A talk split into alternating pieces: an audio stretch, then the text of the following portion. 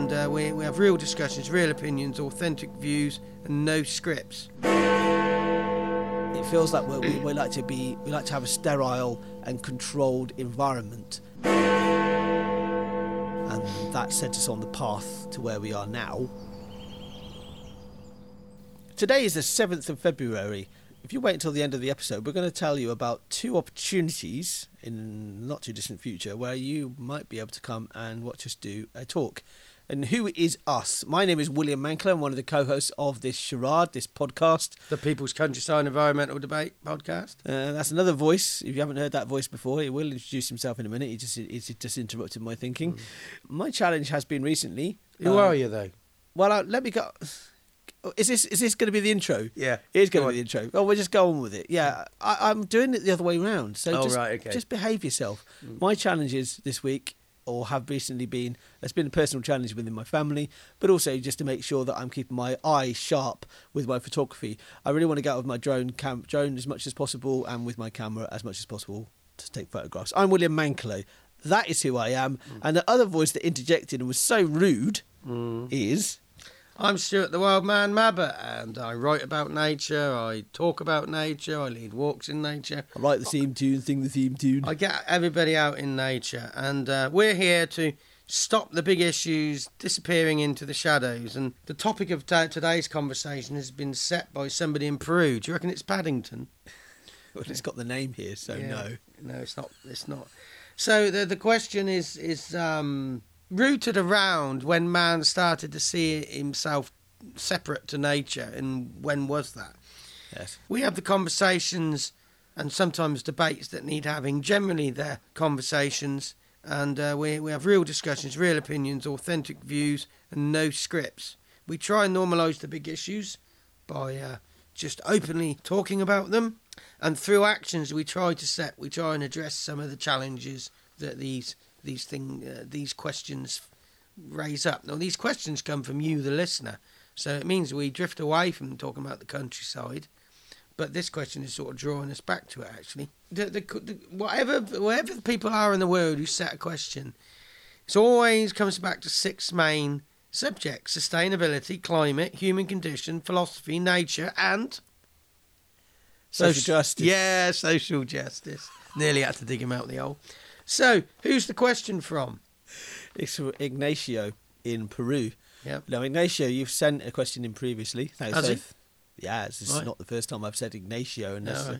this is a name I've, I've, I'm, I'm not familiar with, so Right, okay. uh, has come in before. Yeah. Unless there's another Ignacio in Peru, who knows? It could be two people. Yeah. Who knows? Uh, so their question is quite a long one. Uh, You'll be reading it then. Well, yeah, I, re- I read all questions, don't I? Yeah, when was the last time you read a question, Stuart? Oh, I think I might read the next one. Is there, yeah, because it's short. Mm. Is there a defined time when man started to see himself outside of nature and not part of it, or was it a steady evolution? To Ignacio, the advent of agriculture and harvesting crops was a key point. As from there, it seems if a piece of land and wildlife is under the influence of man, then it's considered outside of nature. And the stuff outside of man's influence is nature. As you guys have said in previous episodes, though, almost all habitats look how they do because of, hum- of man's influence, or human's influence, I should say. I like to use human Mm. rather than man in this context myself. Uh, but is that really a good measure of what is nature and what isn't? And why do we insist on seeing ourselves outside of it? Maybe the writers of the world should include the message more that we are part of it and not separate. Well read, William. The question I would say, Couldn't have done any better myself. uh, I'm getting very good at answering, uh, reading out questions because Mm. that's all I do in this podcast. Mm. That's why you're here. And So, I'm being silly. This is the third recording we've done in a row. The, the silliness always ramps up by the third, epi- Yeah. the third episode. So the the thing here is, I like the question, and I want to go straight to it. Why do we insist on seeing ourselves outside of it, as an outside of nature? I think is is it like there is a phrase which is um, a Victorian phrase is like cleanliness is close to godliness. mm, So basically, we like it feels like we're, we we like to be we like to have a sterile and controlled environment, and that's just what we are as as a species. So we that's we that's why we detach ourselves from nature. I mean, Mm. you've got a neighbour, a close neighbour, who doesn't really like any sort of natural stuff in their garden. Oh yeah, yeah. Oh yeah, just rips it out and says, "Oh, it's just just a weed. Don't don't, don't want that." Yeah, Yes. just as paving and um, wood decking. That's it. It's a form of control because Yeah. you, if, if you don't, if you allow anything out, anything that's basically outside of human control, it, it, it's no longer. It's dangerous. There's a danger to it. But when I speak to that person, I'm not 100% sure they believe what they've said there. They just do it for a bit of notoriety, for a bit of attention. They actually, you know, when when they go down the road, they probably at some point in their life enjoy a flower, enjoy a tree, you know. Yes. Um, I, I don't think they detest it as much as they say. They just, it's just easier just to tarmac everything, can't it? Yeah. You Yeah. know, I don't, yeah. you know. But that, but that's the. But I think the crux of this whole question here, and I really do like this, what you how you set it out as mm. well, Ignacio. But it, it's why do we set ourselves just separate from nature? Why do we do that? I, I'm, I think a lot of it is very subliminal. We actually don't. It's the narrative we use, which then reinforces in our mind that we are separate, superior. I think why we do it, multiple reasons. There's a theological reason. We, you know, we don't want to see evolution created in the in the image of God. You know, we're we're better. There, there there's um, concern about our the own pointlessness of life. Um, if uh, you, you start looking at it too deeply, that everything lives and dies, um, and it comes back to our own mortality, habits. You know, I think, I I don't think because at the beginning of the question it says, "Well, when did it happen?" Seeing ourselves outside of, yeah, the advent of agriculture maybe, but I'm not sure we were consciously thinking when the first plough was or the first seed was put in the ground Mm. that that uh, it wasn't a conscious in the moment thing. Oh, well, we're now better than it. We're now above it. We're now separate to it. Yes. I think it was a I think it is cumulative, like like you also say in your question. Agriculture is a, is a key point for lots of different things, technology, thinking, and all sorts. But I'm not sure our, it was in our aware consciousness. Oh, that, that we're separating ourselves. Is it? Is it that? It's that evolution, like he says. It's a very rounded question. It is a very rounded question. and You, you make a good point. Like I say, make some really good points in it, like about the advent of agriculture Mm. being that, that that moment in time. Um, it wasn't maybe a, maybe like it wasn't a conscious moment. Mm. It did mean that we were controlling the world around us, Mm. and that set us on the path to where we are now. Mm. You know, like the advent of one piece of technology, and then that then a superior technology takes over from that, and then Mm. superior technology takes over from that. There's always this there's always this Mm. progress, isn't there? Um, I mean, it says uh, and, and that we've mentioned many times that almost all habitats look how they do because of human influence. Absolutely.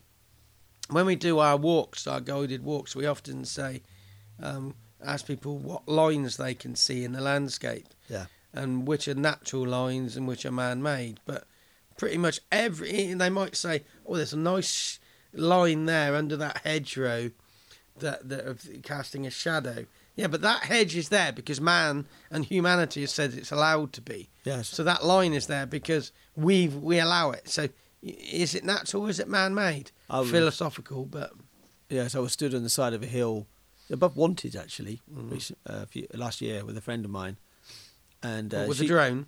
No, No. no, no. Um, we were just up there. Um, Had a coffee up there, but the um, it was.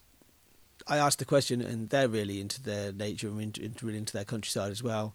And I said, if you think about it, when you look at this, because you can see a decent distance from the Mm. top of this hill, probably about 20, 30 mile, if if not more.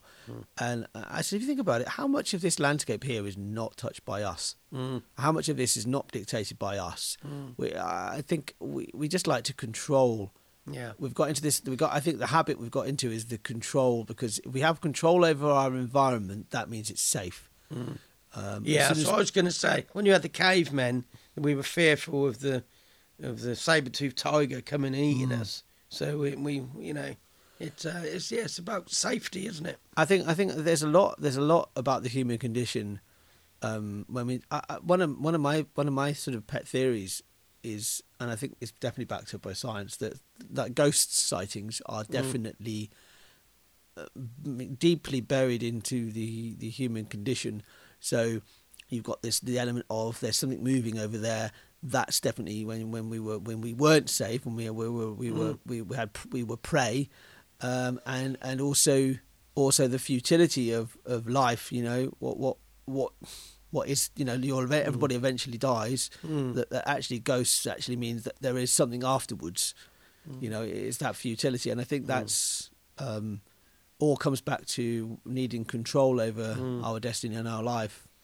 Action, William. Um, chill out, relax, Yeah. relax about the world.